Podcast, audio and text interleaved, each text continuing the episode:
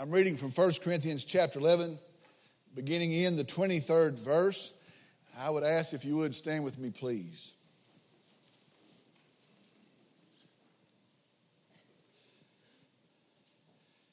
For I received from the Lord that which I also delivered to you that the Lord Jesus, in the night in which he was betrayed, took bread. And when he had given thanks, he broke it and said, This is my body, which is for you. Do this in remembrance of me. In the same way, he took the cup also after supper, saying, This cup is the new covenant in my blood. Do this as often as you drink it in remembrance of me. For as often as you eat this bread and drink the cup, you proclaim the Lord's death until he comes. Let's go to the Lord in prayer. Dear Heavenly Father, we come today. We come into the presence of a holy, holy God. And we come not of any work of our own, not of any merit of our own, but we come because of the precious blood of our Savior Jesus Christ.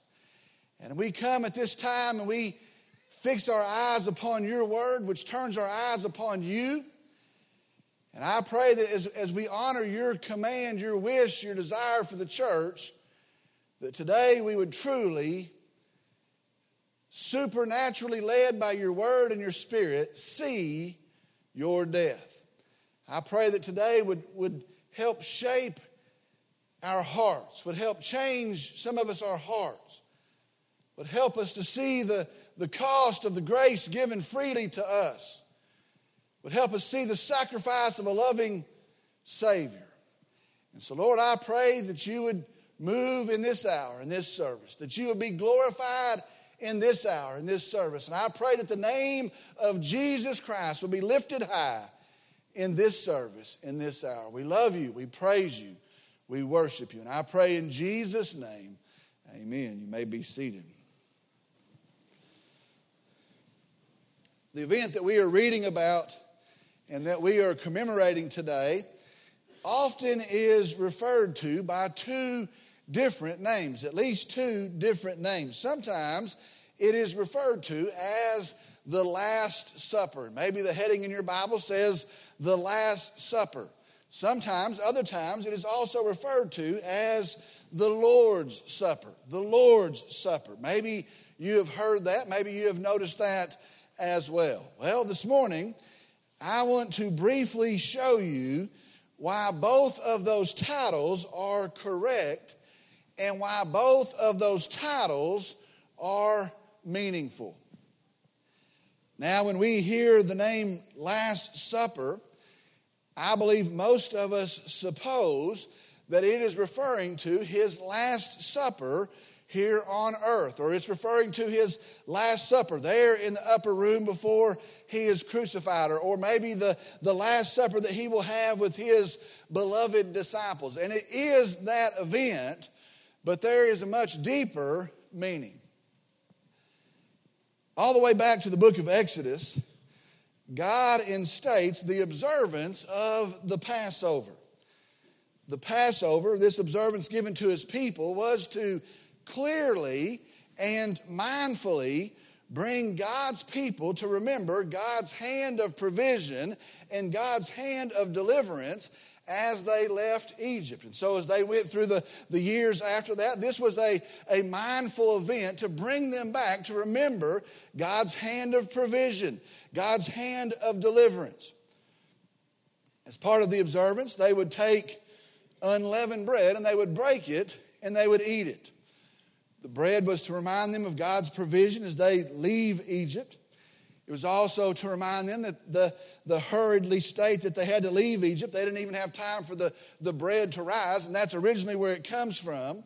And so it was part of their remembrance of the provision of God.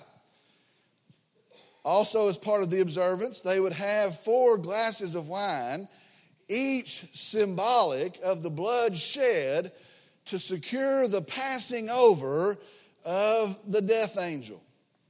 Both of those elements, the bread and the wine, were part of this Passover observation.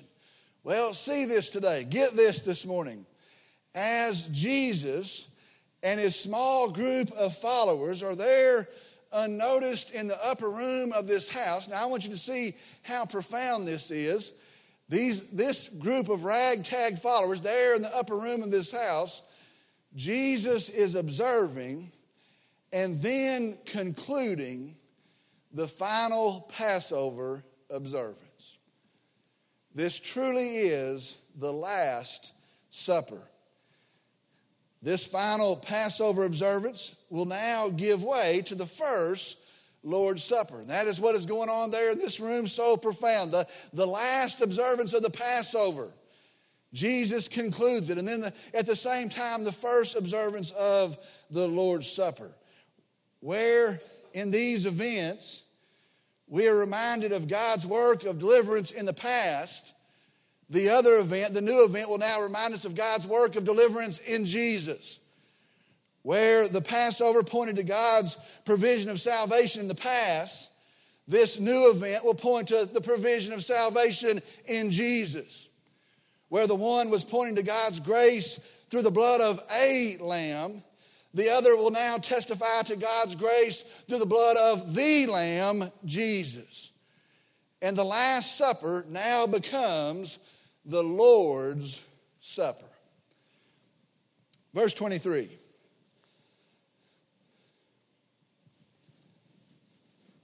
For I received from the Lord that which I also delivered to you, that the Lord Jesus, in the night in which he was betrayed, took bread. Verse 23, Paul says, I give you this account, I tell you of this account that I received from the Lord. Now remember, he wasn't there, he wasn't with those disciples on that night in that upper room, but Jesus, God, had revealed this to him. It is interesting to me, most scholars, in fact, almost all biblical scholars, believe that this letter to the church at Corinth was written well before the gospel accounts. And so he wrote this before he ever heard those gospel, ever read those gospel accounts. And as with all of God's word, this is the testimony of God. Paul says, I tell you now what I received from my Lord. I want to point out here the context that is set here.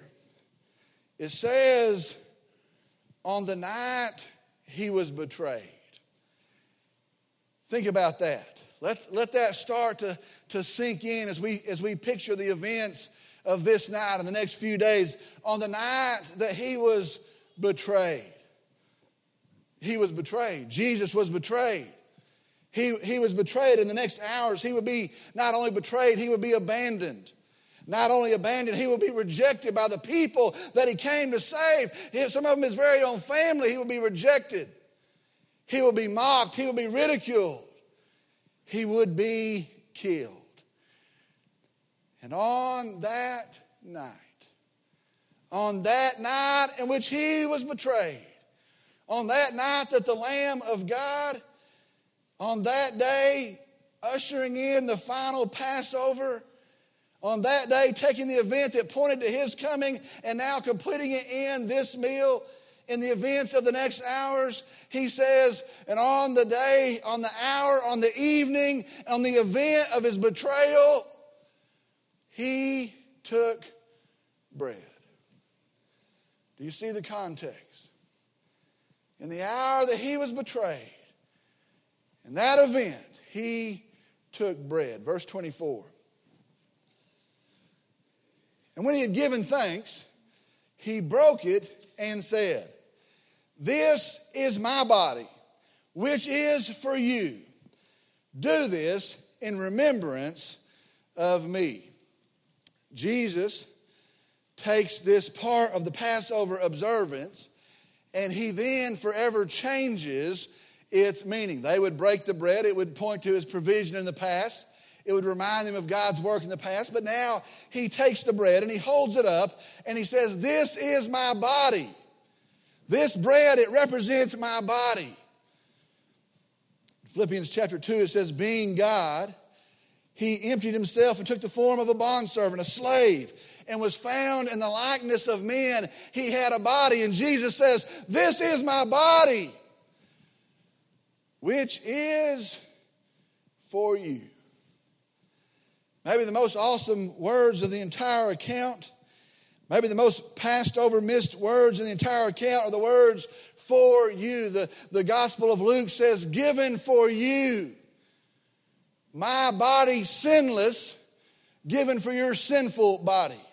My body, Jesus has given for you, for your guilt, for your rebellion, for your shame, for your redemption, for your salvation, for your redemption. My death will result in your life. Your condemnation taken in my body. Your punishment poured out on my body. And Jesus says, This is my body given for you. Oh, how can it be that He would give His body for us as sinners? This is my body given for you. And He says, do this in remembrance of me. Verse 25. In the same way, he took the cup also after supper, saying, This cup is the new covenant in my blood. Do this as often as you drink it in remembrance of me. In the same way, he took the cup after supper, saying, This cup is the new covenant in my blood. Do this as often as you drink it in remembrance of me. If the bread was a picture, can you imagine this? If the bread was a picture, can you imagine this? Jesus says, My blood, my blood. Jesus says, My blood. Imagine that first Passover there in Egypt. They take this lamb an innocent lamb and they sacrifice it. No debt of its own, they sacrifice it. They take this lamb, the Bible says how, how they would do that. They had a process, and they would, they would take this lamb, this innocent lamb, and they would sacrifice it. They took its blood, and as grotesque as it was, maybe we've become mundane to that. They would take his blood, and as grotesque as it was, as vile as it seemed, they would take its blood and they would smear it over the post of the door, and they would smear it over the top of the door. I don't know if they had a rag. I don't know if they had some other item to, to sop it up. I don't know if they used their bare hands, but the only relief is for the blood to be applied. The only deliverance was for the blood to be seen. And they would die, they would perish without the blood. And so, see the picture here as they go outside their doors. Not just a little blood, not just enough blood. You cover it. Me, I'm in here. My family, my wife, and my kids were in here. You cover it. And they take the blood and it splashes out and it runs down. Our salvation, oh, it's only going to be in the blood of this lamb. So cover it, cover it. And Jesus says, It's my blood. I'm that lamb. Oh, cover it, make no mistake. Jesus says, It's my blood. Hebrews says, without the shedding of blood, there is no remission of sin. And from Jesus, the Lamb of God, of no debt of his own, the blood runs out. A few hours later, they would hit him with a rod across his back. And no doubt, blood blisters, blood whelps would begin to rise up. They would have him scourged, they would whip him across his back, and the blood begins to come and to run out of his body. They would take a crown of thorns in mockery and they would push it into our Savior's head, and blood would begin to run down. They take him and they nail him to the Roman cross. And blood begins to run out of his hands and begins to run out of his feet, and his blood runs down that cross, that tree, and it begins to pool there on the ground. His blood is running out. It's dripping from his brow, and his blood is running out. And when he's dead, they take a spear and they stab it in his side, and his blood bursts forth and it soaks the ground beneath.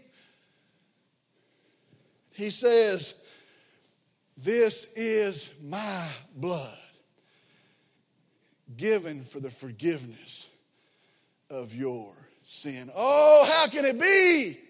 His blood for my sin. This is my blood that's shed for the remission of your sins.